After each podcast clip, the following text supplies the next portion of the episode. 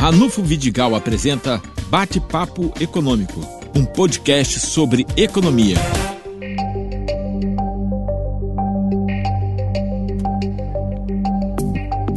Muito bem, o nosso podcast começa 2020 comentando os principais fatos, porque o ano começou quente.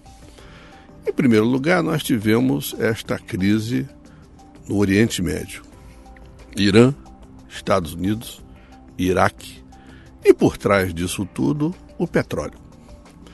O petróleo movimenta cerca de 60% dos bens e serviços produzidos mundialmente. E a produção da OPEP, a produção do Oriente Médio, é muito importante e principalmente para países como a China, países europeus, o Japão, Portanto, é, qualquer elevação da cotação internacional do petróleo nesse momento tem implicações muito sérias na inflação a nível mundial. Com a volta da inflação, nós temos o risco de desaceleração do comércio internacional e, ao mesmo tempo, desaceleração da geração de emprego e renda em caráter mundial. E a América Latina com tudo isso? A América Latina tem um papel importante porque a Venezuela é um grande produtor de petróleo e vive uma crise financeira, econômica e política. E o Brasil, agora com a produção do pré-sal, é uma nação que fica também antenada, olhando, vendo o que pode acontecer com a cotação internacional do petróleo. Para nós aqui que vivemos o nosso dia a dia, a grande preocupação é com o preço do botijão de gás, que depende fundamentalmente das matérias-primas ligadas ao petróleo, o nosso combustível de cada dia, a gasolina, o álcool e o diesel. Em particular o diesel, porque todas as mercadorias distribuídas a nível nacional, na grande maioria, elas são através do caminhão. E o caminhoneiro não vai suportar nova alta de combustíveis neste momento.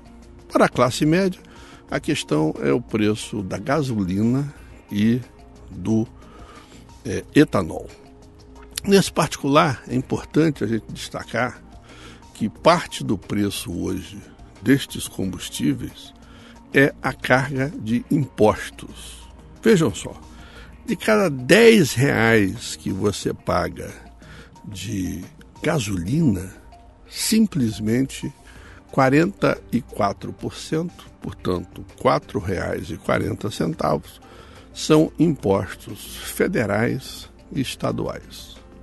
Daí que, é, nesse momento, se estuda uma chance de redução dessa carga de impostos sobre a cotação da gasolina, e do etanol. Por sinal, uma medida justa, correta. Não tem sentido a gente pagar tanto imposto para ter é, os combustíveis sendo é, ficando à nossa disposição. Ora, quando falamos de petróleo, a gente fala do estado do Rio de Janeiro.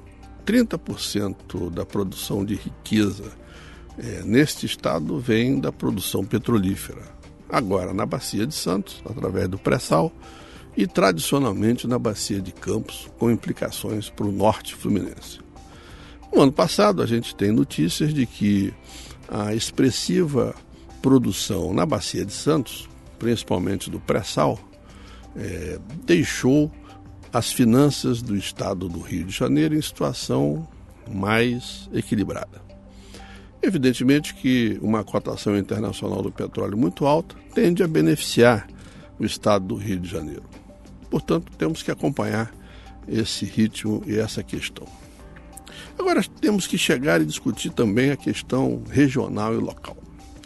No ano passado, a gente observou, através dos dados do Cadastro Geral de Empregos e Desemprego, é, a questão de Macaé. Macaé acabou, pelo primeiro ano, recuperando empregabilidade associada à produção petrolífera.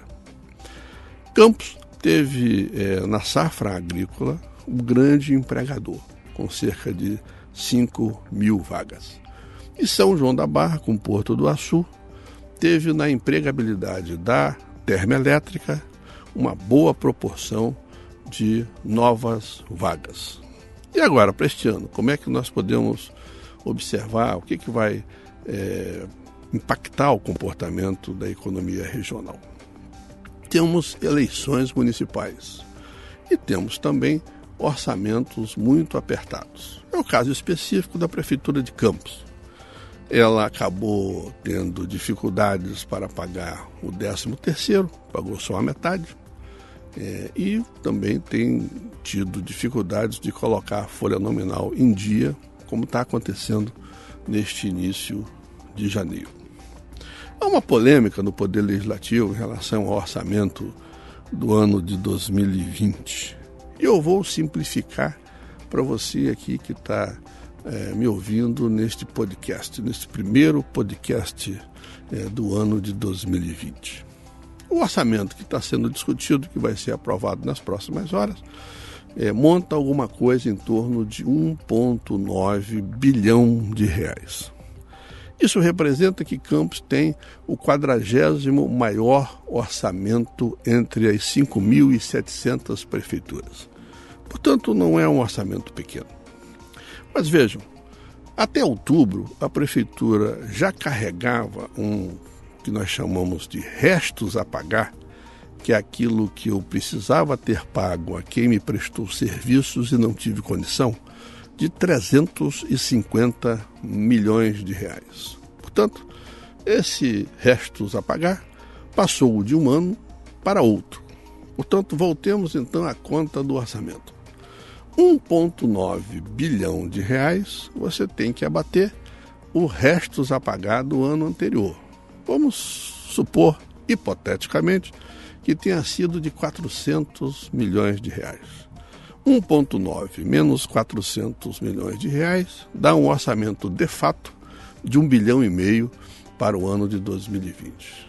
Bom, mas aí você tem a folha nominal de salários dos 15 mil servidores públicos, dos 5 mil aposentados, dos cargos comissionados e dos outros prestadores de serviço.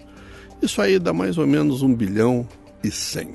Ora, 1 bilhão e meio, que era a conta anterior, menos 1 bilhão e 100, você já tem apenas 400 milhões de reais disponíveis para gastar em todo o resto da prefeitura. Bom, mas eu ia me esquecendo.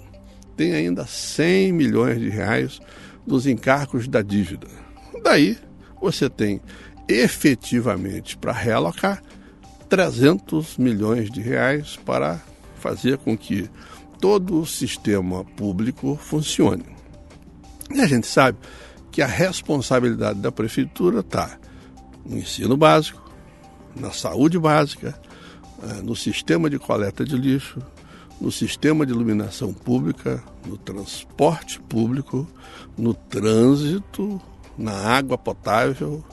Portanto, vamos viver anos difíceis pela frente. E um ano dificílimo em 2020 que vai exigir da elite dirigente local um profundo rearranjo. Rearranjo esse que ainda será maior caso em abril, quando vai ser discutido pelo Supremo Tribunal Federal a questão da indenização do petróleo, é, se houver, né, e nós todos torcemos, torcemos para que não haja uma perda ainda de recursos adicionais. Portanto, a tarefa do poder público, no sentido de multiplicar renda, no sentido de destravar a economia, vai exigir é, do novo gestor e do gestor atual uma profunda capacidade de liderança e, acima de tudo, uma profunda capacidade de unir a sociedade em, em torno de um projeto de recuperação e de reânimo, reanimar a economia a partir do poder público municipal.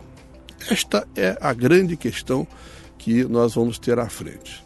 Portanto, 2020 promete, nós vamos acompanhar, vamos fazer entrevistas com os principais especialistas nas matérias importantes da cidade e você vai acompanhar tudo aqui conosco.